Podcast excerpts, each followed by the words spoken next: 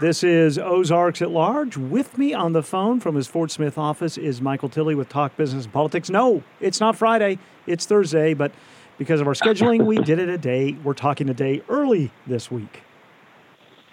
Is it because the weather? The weather's so warm you just had to get out in it since you like it to be 100 degrees? You know, I do like it warm, but I don't like it warm when there's this cold front that's going to smash into it and make things weird. Yeah. Well, okay, let's talk about taxes and a group that is forming to oppose a tax. And not just a tax, but a tax extension. Right, tax extension. Now, the Fort Smith Board of Directors back in November 16th, voted to approve two sales tax extensions. One is a 0.25% sales tax that will extend from September of this year to September of 2042. It's a 20-year extension, unlike the 10-year extension that they normally do. That'll support fire department and the parks department. That tax generated just a little under $6 million in 2020. The second tax is 0.75% sales tax that will begin in January 2022 and go to December 2033. It's essentially a 10-year extension. 83% of that is going to go, 83.3% of that will go to the federal consent decree work, which we've talked about, fixing the city sewer system. And 16.7% will go to the city's police department. And that tax generated about $17 million in 2022. Overall, if you figure this out and add in some very conservative growth, it's about a $300 million tax package. Now, what the city board, I think we've talked about the city board did this in a way that I think, and Fort Smith attorney Joey McCutcheon thinks is illegal because we think it violated the FOI, the Freedom of Information Act open provision law. And also they didn't seek any public input. It just like all of a sudden, bam, here are some tax options. Boom, here we go. Which, shows both arrogance and ignorance, I think, on part of the city. And I've addressed that in an editorial, so I'm not speaking out of school, I guess. But this group, Citizens Against Unfair Taxes, formed at a press conference this Tuesday, essentially said, we're not against taxes, but the city needs to be transparent. City needs to get public input. And this vote, which the vote is scheduled for February 8th, by the way, we encourage citizens to vote this down to then maybe encourage the city board to do something different. Now, interestingly enough, Kyle, something we're working on, the story, in fact, right now, is there's been a call for a city study session next Monday, with, we think, this tax extension on the discussion. So, who knows? It may be that some of the board members have said, oh, gosh, yeah, we might have stepped out a little too soon. Let's reconsider this. I'll be very surprised if the city board backs down. They've had a tendency to dig in no matter how. Well, let's just say they've had a tendency to be very obstinate. So I expect the same. So these are very critical taxes to the city's future. At some point, these tax extensions are needed.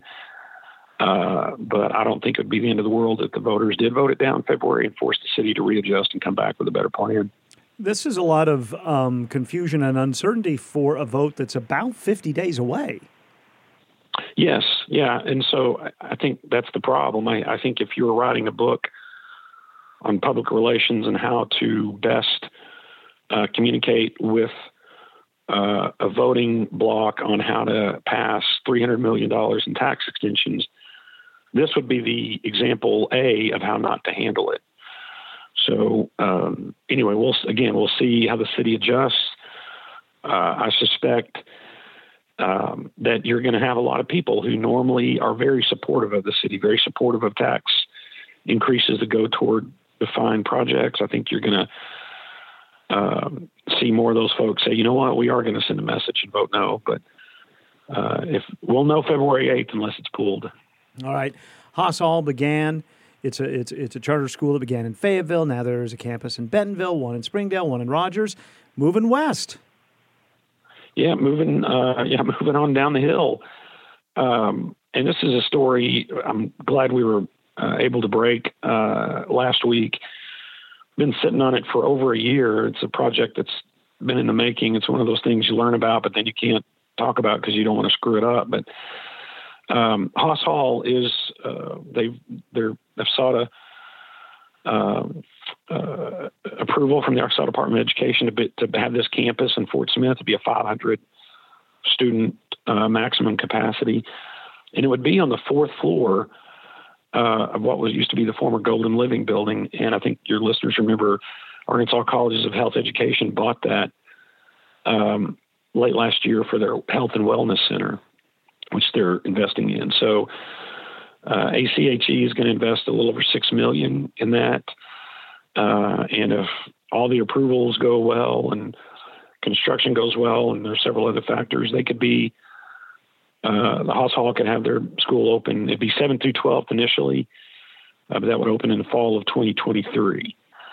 So it'd be, I think your listeners also know it's a charter school. It's widely known for what's considered advanced curriculum, a college prep type high school. So I think I think they'll find a very good good market in Fort Smith. I know the Future School of Fort Smith is a good alternative to the public schools, and this will be even another alternative. And I'll be surprised if they don't reach that maximum capacity of 500 very soon.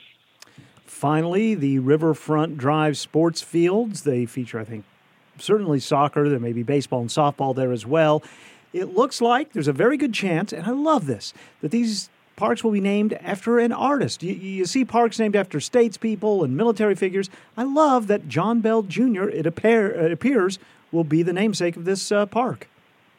Yeah, look, I share your enthusiasm. John Bell had a great opportunity to know Mr. Bell, very iconic artist. I think, people remember he had a muscle palsy, confined to a wheelchair most of his life, had limited use of his arms and hands, yet was able to, and I watched him work and how he would use his mouth and part of his hands to draw these very detailed images of historic, iconic structures, some no longer exist, all around Arkansas. He was commissioned to do Subiaco Academy. He's done these projects all over Fort Smith, Northwest Arkansas. I think the old Washington County Courthouse.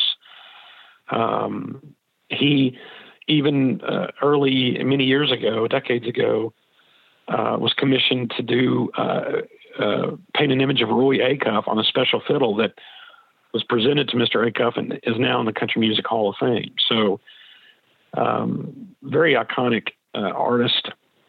And yes, he died in November 2013, unfortunately. But as you said, it's great to have a park. And this is a growing park. It's on 51 acres.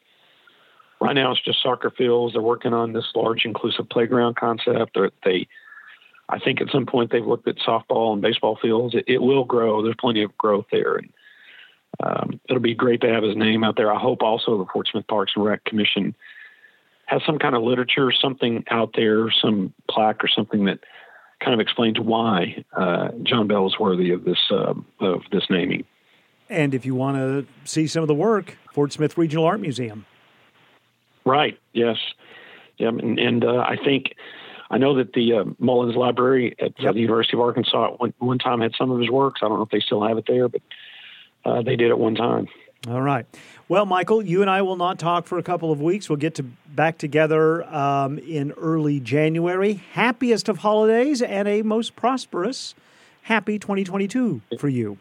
Well, I appreciate it. You as well. It's been a great year. And so, yeah, we'll get the rest of this year behind us and start again in 2022. That doesn't even sound right, but yep. Yeah. All right. Thanks, and you can read all about what we've talked about and more at talkbusiness.net. Talk to you in a couple of weeks, Michael.